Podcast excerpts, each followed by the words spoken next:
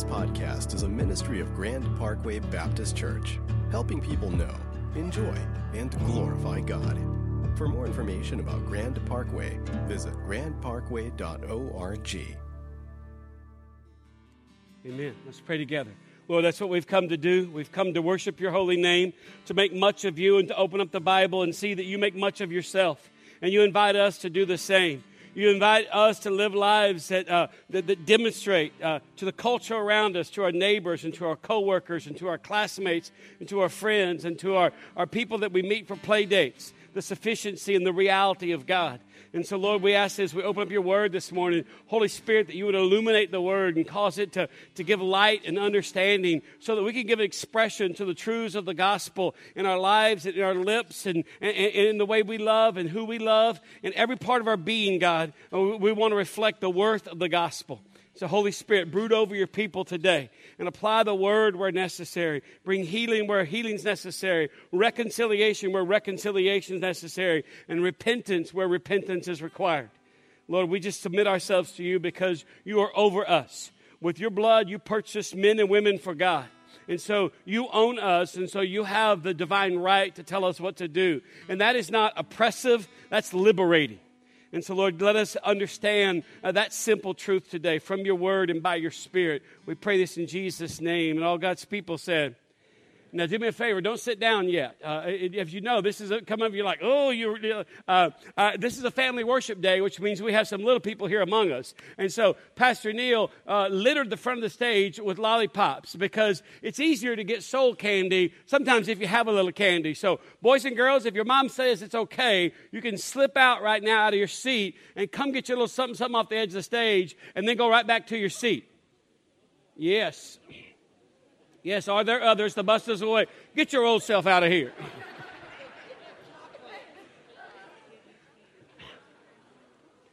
yes, come on, Lily, grab you some.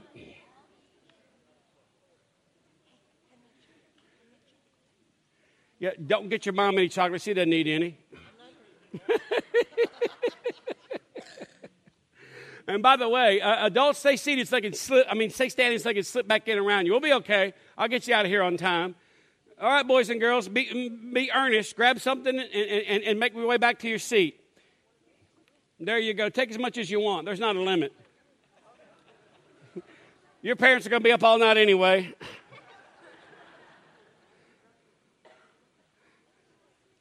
All right, how we doing? There you go. Come back for some more. There you go.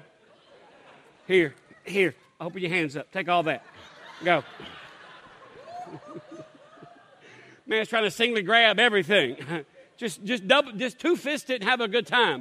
Uh, now, by the way, today's a family worship day, which means that uh, our kids are here with us, and it's a good thing because what we're going to talk about, I want your kids to understand, and you can help them understand that. I want to talk to you this morning about a New Year's prayer. Uh, my New Year's prayer for our church, and I'm going to invite you to pray these things. And, and you say, "What do you mean invite you to pray these things?" Uh, there's seven points in the sermon today, one for each day of the week. And here's what I want us to do as a church. Men, if you're married, I'm talking to you. I want us in the new year to get better about praying with our wives. And I'll start with a confession. My wife is the hardest person for me to pray with because I think I pray all day. I pray for a living. So I go home. It's not one of the things I naturally think about until my wife uh, uh, uh, says something that makes me angry. And then I think I'm going to pray for her. Matter of fact, there's a class on Wednesday nights called, that starts this Wednesday night called Lord Change My Attitude. I signed her up for that already uh, just to say, is that passive aggressive? I never know. Uh, anyway, uh, and, and, and, so what I want you to do is you listen is I want you to think, hey, this is a great thing. On this day, we can pray for these things, okay?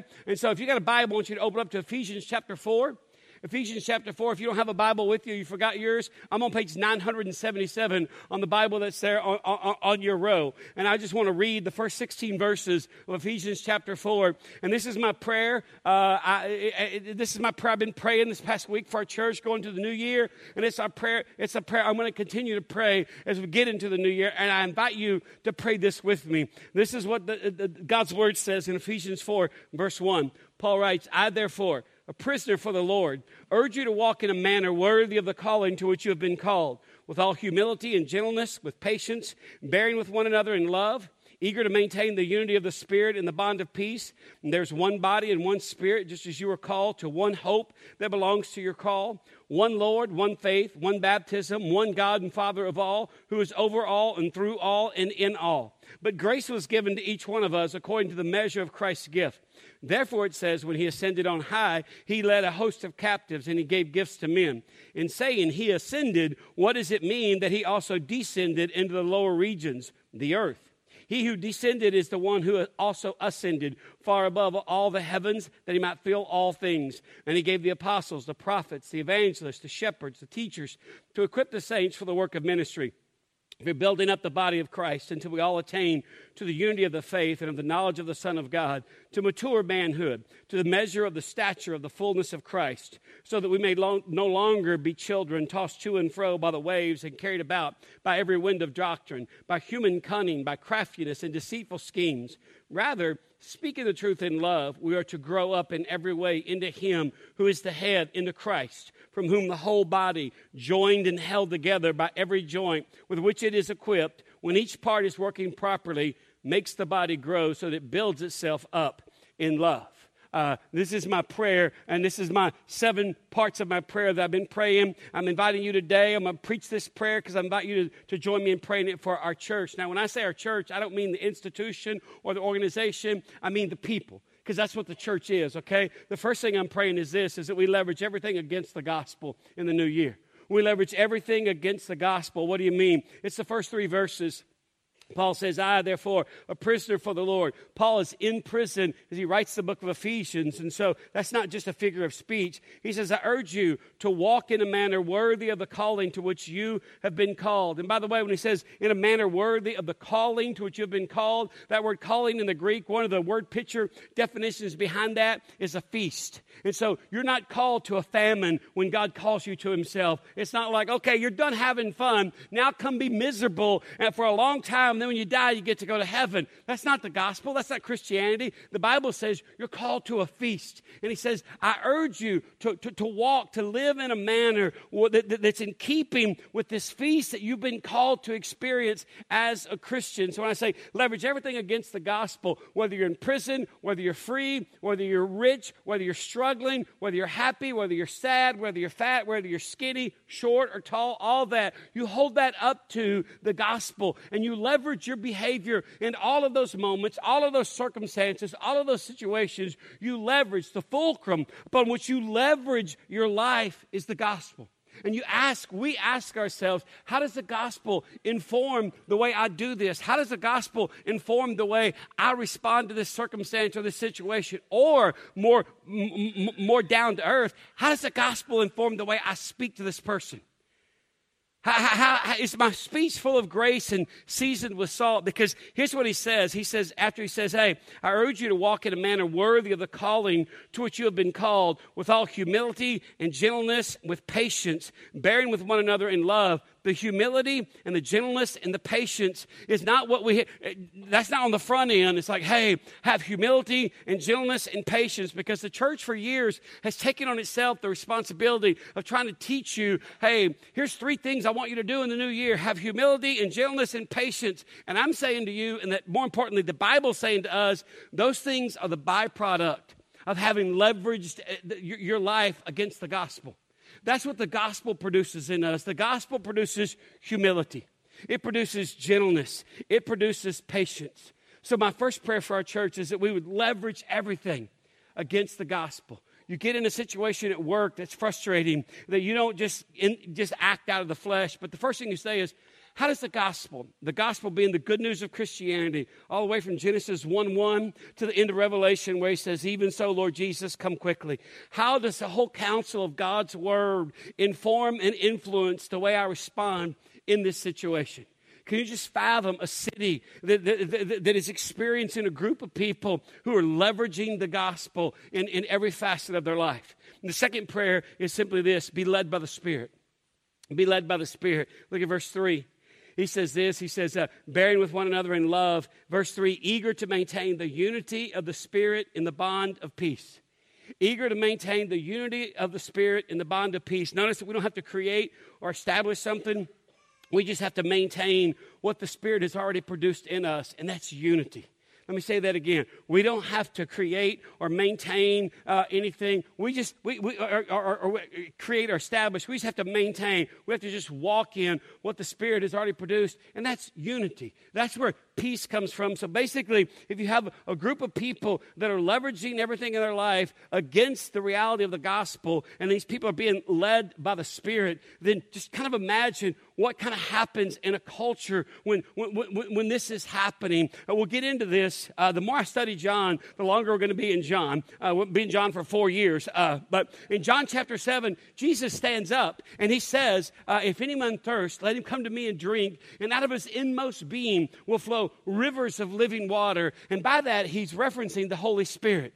Can you imagine what it would be like to, to live in a city where there's a group of people that are led by the Spirit? In other words, they have this reality flowing out of them like a river. Would that not begin to influence things in and around everybody else? Now, let me bring it down to where we live since your children are here with you this morning, uh, let me just, by way of reminder, when your children are converted, they don't get a junior version of the Holy Spirit. Now, this should change your parenting, and I'm not kidding. Your kids don't get a junior version. They don't, if they're converted at like seven years old, they don't get a seven year old Holy Spirit. They get the same Holy Spirit that adults get. And, and, and, one of the priorities of parenting is to teach your kids what it means to be full of the Spirit and to walk in the Spirit. And dad, mom, the way you, the, the way you teach them is about you being full of the Spirit and you walking in the Spirit. And dad, you leading your family in a spiritual way, not just in a financial way. If the greatest thing you do is take your kids on great vacations and give them good stuff, your kids are going to grow up, leave your home, and leave the faith because there's nothing alluring about it. But if they grow up with a mom and dad that are full of the Spirit and are led by the Spirit and say things to their kids like, hey, before we eat, we're going to thank God for the food because that, that, that's a given. But also, mom and dad are, are, are praying. We kind of sense God doing this. We want you as a family to be praying and, and, and, and speak out whatever you sense the Lord's kind of putting in you because we want to make this decision as a family. All of a sudden, your kids find that more compelling than Disney World. Now, when our girls were younger, uh, they're like five and a half years apart. One of them came to faith before the other one, and I would tell the older one, hey, your sister doesn't know Jesus. So, so she's selfish because she's a sinner. You don't get that excuse. And she's like, that doesn't seem very fair. And I was like, well, that's just the reality. You got to demonstrate the fruit of the Spirit. And she looked at me when she was nine and she goes, well, what's the fruit of the Spirit? And I said, that's a great question. Let me tell you. And, and I did not say you got to be loving and peaceful and joyful and self controlled and blah, blah, blah, blah, blah, because that's just behavior modification. Stop using the Bible to try to modify your kids' behavior so they don't embarrass you in public. No, I just said, hey, this is the deal. And she was kind of like, huh. And I went in the kitchen and I said, come here. Got a glass, put it on the counter, filled it with milk, got the Hershey's chocolate syrup and squeezed it in there. I said, this milk is your life. This syrup is the Holy Spirit. God comes to live inside of you. I stirred it up and I said, You want to drink this? Uh huh. There's people in the world that want to know about the God you know when you live out this changed reality.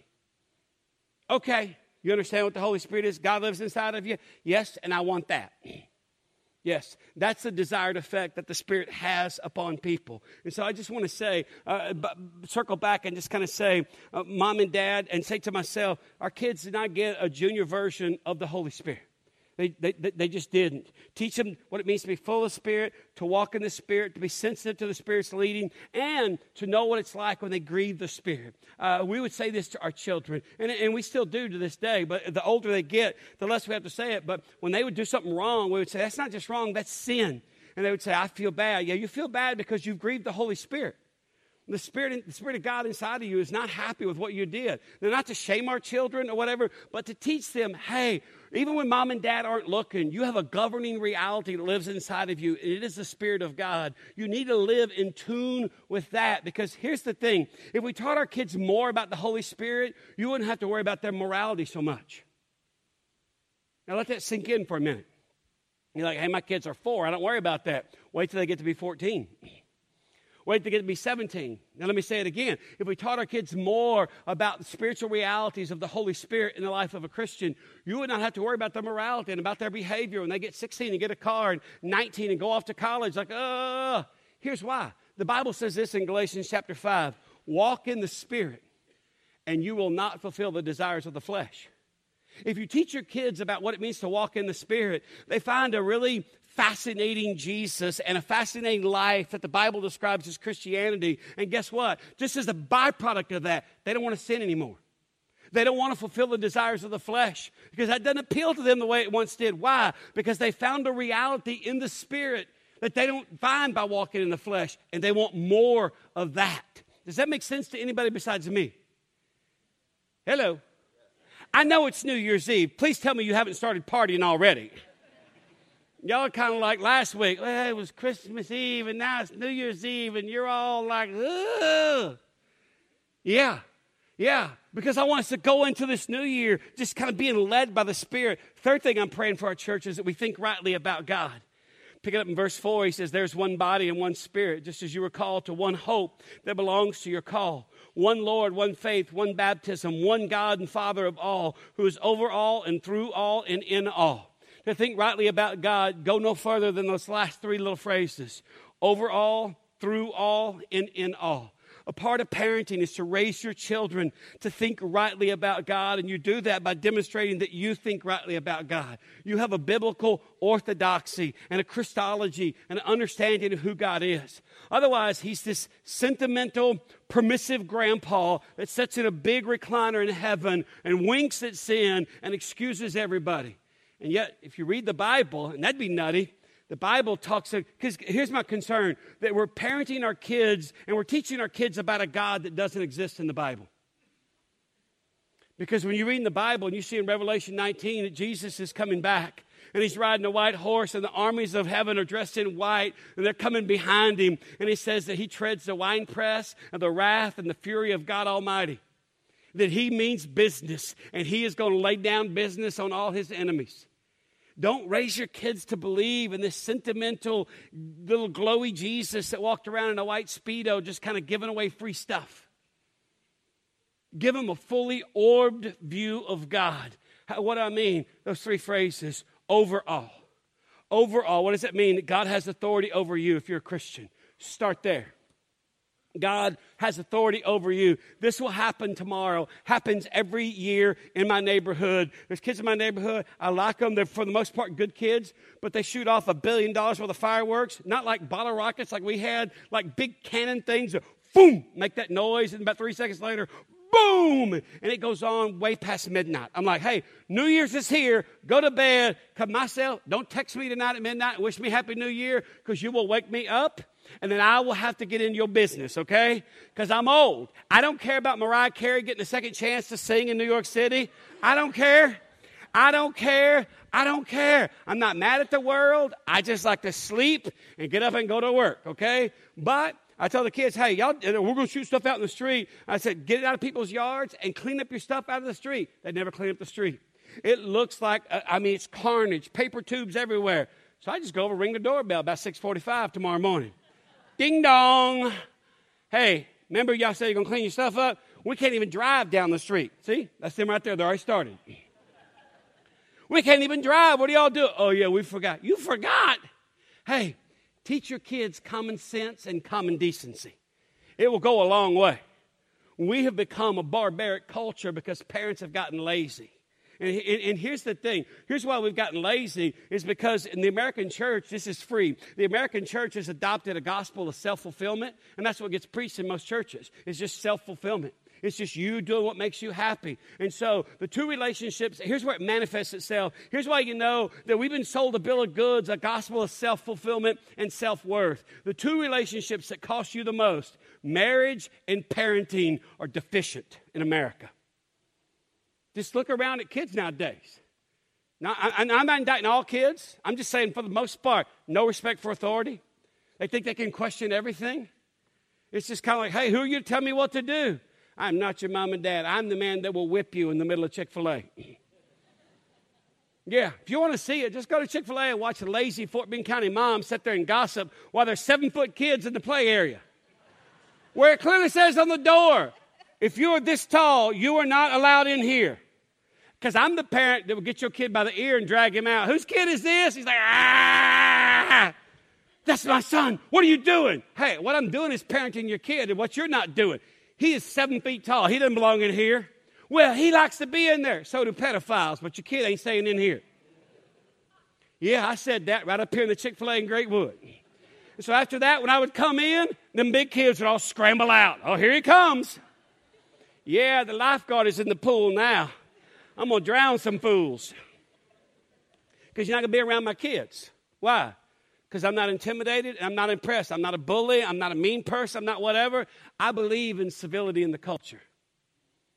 And I believe because we've swallowed this thing of self fulfillment and self worth, the two relationships that require the most of us marriage and parenting. And not, not just parenting until they're 18, because you're not done parenting. That's when you got to do some of your best parenting. Because here's the deal children by nature are inconvenient. Yeah, we're talking about you, kids. Yeah, that's not a complaint. That's just an admission of reality. If you didn't want to be inconvenienced, don't have them. I wish I could see y'all's faces. Y'all like, come on, man, it's New Year's Eve. come on, man, let us up. I'm not mad at you. I'm just saying, think rightly about God. See, here's the thing. When the, he says overall, when I say God has authority over you, if you're a Christian, I say start there. Hey, it's easy for your kids to believe that God has authority over them, mom and dad, if you exercise authority over them.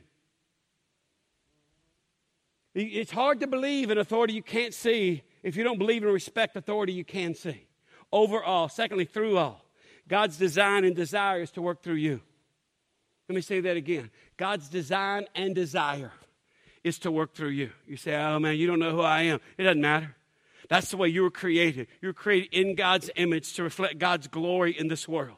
His design and desire is to work through you. So, overall, through all, and then in all in all. God lives inside of you by His Spirit. If you read the Bible, one thing you'll see that most of the teaching about morality, about what we do with our body, is not about behavior and about morality versus immorality. It's about in the indwelling presence of the Holy Spirit. Let me give you a, a simple example. This is from 1 Corinthians chapter 6, verse 18 to 20. Paul says, Flee from sexual immorality. Every other sin a person commits is outside the body, but the sexually immoral person sins against his own body. Or do you not know that your body is a temple of the Holy Spirit within you, whom you have from God? You are not your own, for you were bought with a price, so glorify God in your body. If you want to make a New Year's resolution, make that last sentence your resolution. I want to glorify God in my body. So glorify God in your body. Don't go home today and research the latest fad diet. Just say, I want to glorify God in my body.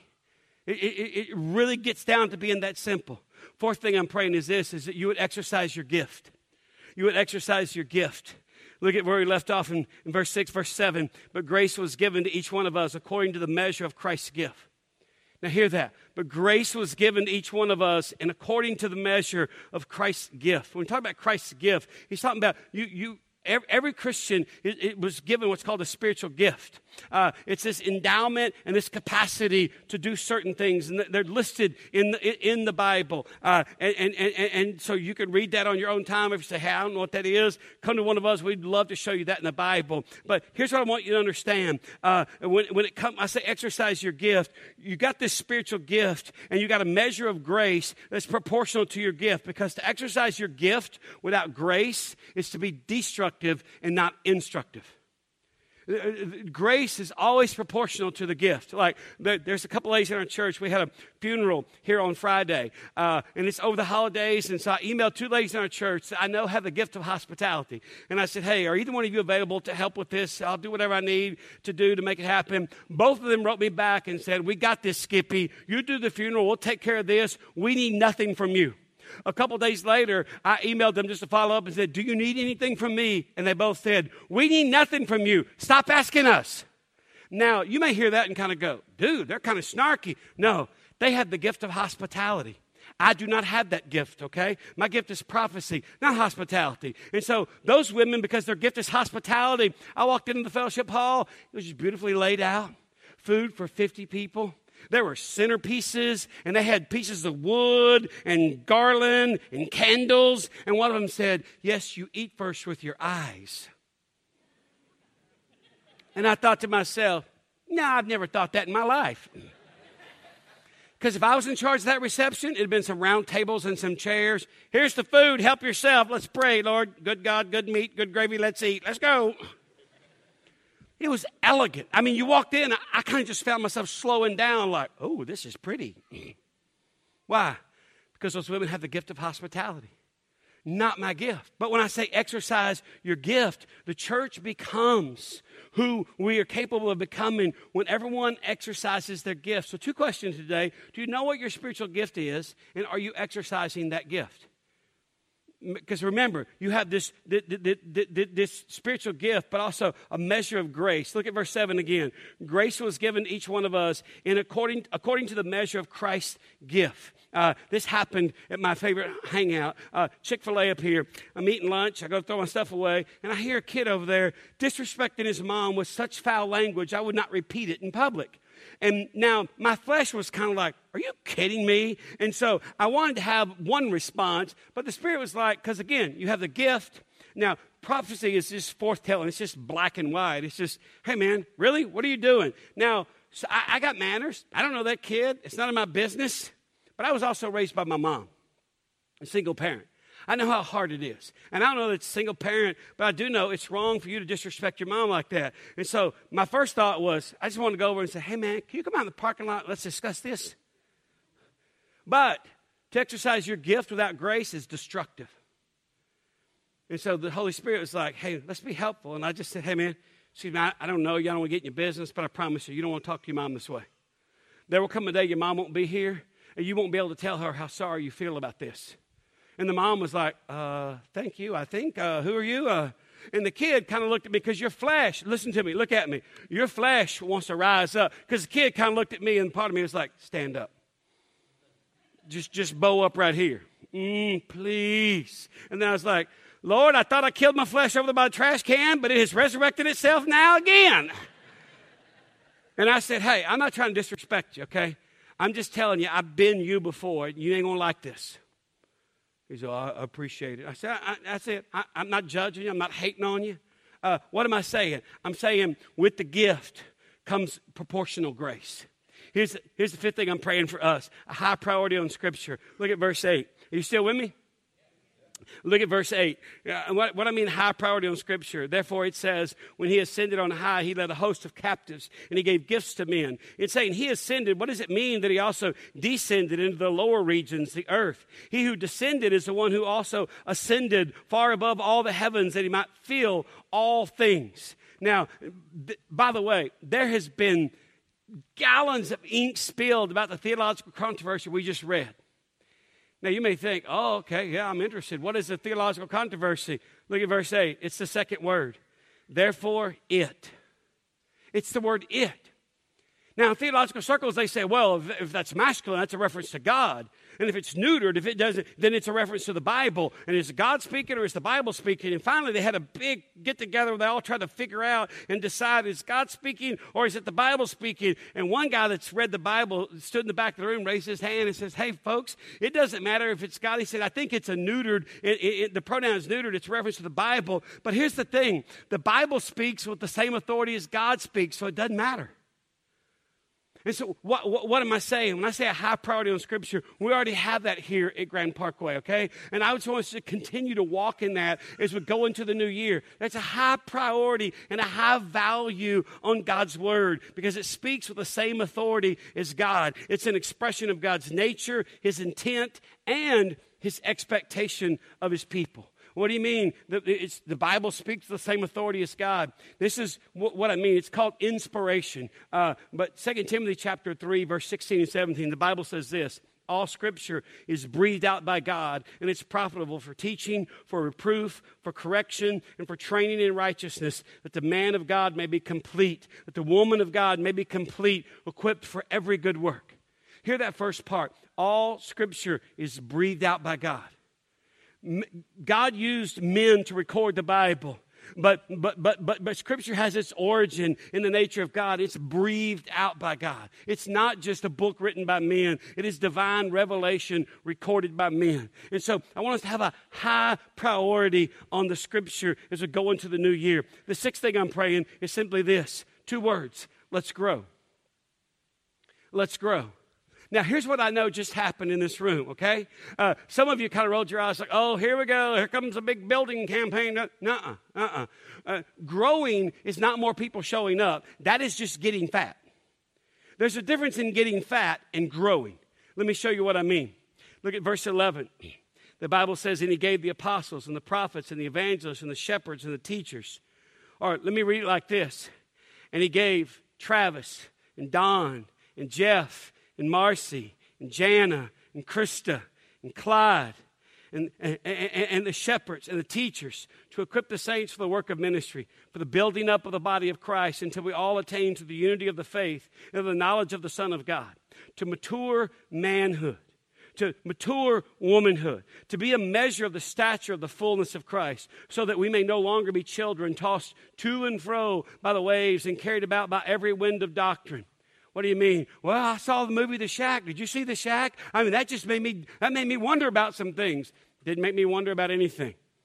I didn't see it. I didn't read it. I don't disparage those that did. But, but I, I don't get my cues about God from a movie.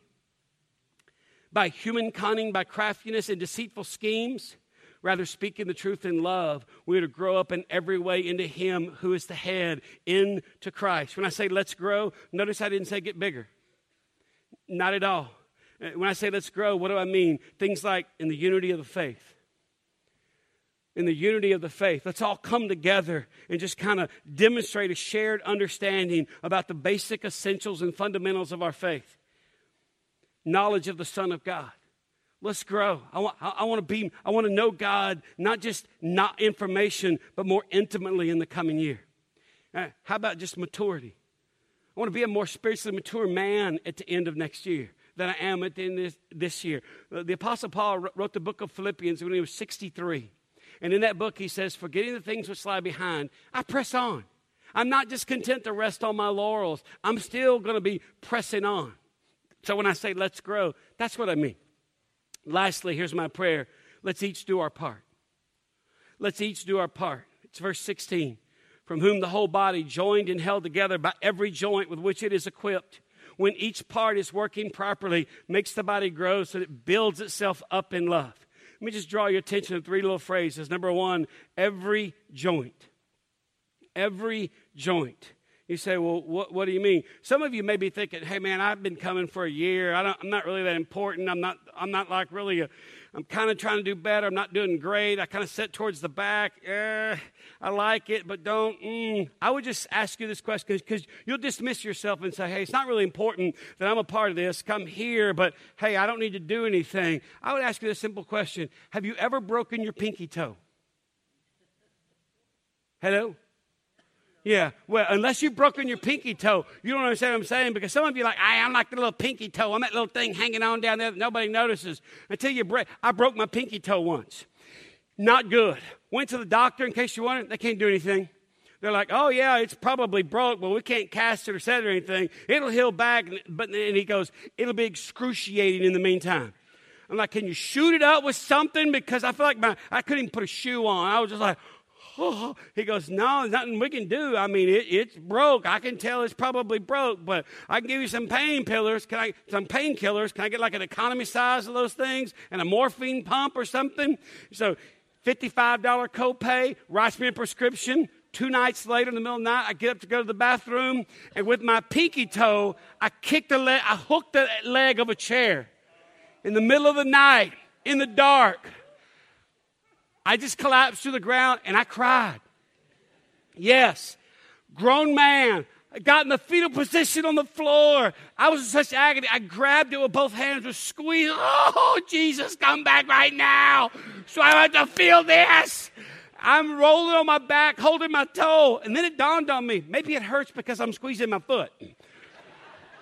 So I let go of my foot and I'm laying there and I'm just like, oh, I almost blacked out. I'm not kidding. It was that painful. I was just like, and then I thought, if I took a knife and cut that thing off, I don't think it would hurt. I la Ronnie Lott. You remember Ronnie Lott played safety for the San Francisco 49? Brother broke his pinky, the top digit on his pinky. He fractured that joint. And the doctor said, I can do surgery and you'll be out six weeks, or I can cut that thing off and you can play next week. You look at him, that thing is cut off. So I was I contemplated going Ronnie Lott if I took a hacksaw in the garage and just Now, look at me. What am I saying? I'm saying every joint. You can't sit out there and go, well, I'm just like the pinky toe. Clearly, you've never broken your pinky toe. And then he says this when each part is working properly. Verse 16, from whom the whole body, joined and held together by every joint with which it is equipped, when each part is working properly. When each part is working properly. Are you working properly today? In other words, here's what the Bible's saying hey, your sin affects your church. You don't sin in a vacuum. Each part is working properly. And it's not just in relation to sin, it's in relation to, hey, am I doing what I could and should be doing for my church, in my church? Am I, am, am I volunteering where I should? Am I exercising my gifts? Uh, I'll give you a great example, okay? Uh, this happened years ago, about right over there. A young man walked up to me and said, hey, I should be helping out up there. I mean, I could be helping out up there with the worship. At the time, there was a guy named Ross King, a friend of mine, was driving down from College Station leading worship, and this guy walked up to me and he said, "Yeah, I, I, I, I need to be. I mean, I, I, I need to be helping out with the worship." And I thought to myself, "Yeah, what are you? Some like struggling guitar player?" I said, so instead of saying that, I just said, "Hey, Ross is over that. You need to talk to Ross, okay? Because Ross, you can't play with Ross because I didn't know this guy. I was kind of like." Who are you, dude? You're like, hey, I can play. Just because your grandma gave you a guitar doesn't mean you can lead worship. And so, again, I didn't say that. I just put it off on Ross. Ross comes to me about a month later and he says, Hey, that Clyde guy that you sent to me? Yeah, that's who it was. Standing right there, Clyde Copeland, who's now our worship pastor. He said, Ross said, You don't need me anymore. That guy can lead this. I said, Are you sure? He goes, I promise he can. Now, what am I saying? I'm saying that's what it looks like when each part is working properly. It's not working properly for Clyde Copeland to sit out there and watch other people lead worship. Last thing the Bible says, it makes the body grow so it builds itself up in love. It's right there in the Bible. I'm not very original. I get all my ideas from the Bible. He said, makes the body grow so that it builds itself up in love. Now, again, growing is not just more, not, not just numbers. That's getting fat. He said it makes the body grow. Why? So it builds itself up in love. And so here's what I'm asking you to do. You got seven things. You can pray them all. Every, you can pray all seven things every day, or you can just take one and say, "Hey, today this is what we're praying for our church." Hey, today this is what we're praying for our church. Today this is what we're praying for our church. I know, men, it's hard and sometimes awkward to get the conversation going with your wife. I've just given you a conversation starter. And so here's what I'm asking you Would you be willing to join me in praying these realities for our church as we head into the new year? That was pathetic. Let me ask you again. Would you be willing to join me? I'm not asking you to sign a pledge card to, to pray every day because I'll probably forget some days. Uh, would you be willing just to say, you know what? I want to pray those realities for my church headed into the new year. Would you be willing to do that, church? That's better. Don't make me get on to you on a Sunday. After all, it's New Year's Eve. Let's pray together. Just take a moment and ask yourself hey, what stood out to you today? What do you feel like had, had your name on it? Now, by the way, when the Holy Spirit points something out, it's not to beat you up, it's not to make you feel bad, it's to instruct you. So you don't have to fear anything that God identifies in your life that kind of needs some attention. That's love, that's not hate. Let's just take a moment and just kind of think over these things. And can you envision yourself beginning to pray these things? Let's just listen to God for just a moment. Lord, you tell us in your word that your house will be called the house of prayer. And God, as we enter, finish a year, you've been better to us than we deserve. When we look at starting a new year, God, we don't want to assume, we don't want to take for granted. We want to be like Moses and your people, Lord. If you, unless you go with us, we don't want to go up from here. Lord, it's your presence that makes all this possible. And so, Lord, we just want to say to you that we're, we are coming like that persistent widow. We're coming and we're just going to begin to knock on the door. And we're just going to ask as your sons and daughters You tell us in Isaiah 62, you say, Hey, I invite you to give me no rest until I do what you're asking me. So we're going to take you up on that in the new year. God, we want to be a people of prayer because we're your people. And prayer is the place of revelation and transformation and intimacy and juicy goodness that we were created for. And so we don't want to cry, we don't want to pray out of just need. We want to pray out of desire and out of understanding, out of revelation. God, anything you reveal is always in keeping with your word.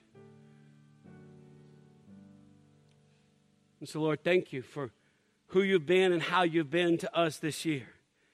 And Lord, we, uh, we, we, we can't even fathom how good it's going to be in the new year. So we want to thank you in advance for that as well. We love you, God, and we trust you. We're honored and we're humbled at the privilege of being your people. So we say thank you in Jesus' name. And everyone said, Amen. Amen. If you're a guest, let me say thanks for being part of our service. Uh, you're always welcome here. Uh, if you have any questions, we'd love to answer those. We'll be available down front. Uh, you are sitting around uh, the church. When you hear Grand Parkway, don't think myself and Clyde and the people that stand up here. Think the people you're sitting around because these are some of the best people you'll ever meet. Avail yourself to them. Learn some people's names before you get out of here, okay? Stand to your feet. Let me speak a blessing over you. Hold your hands out.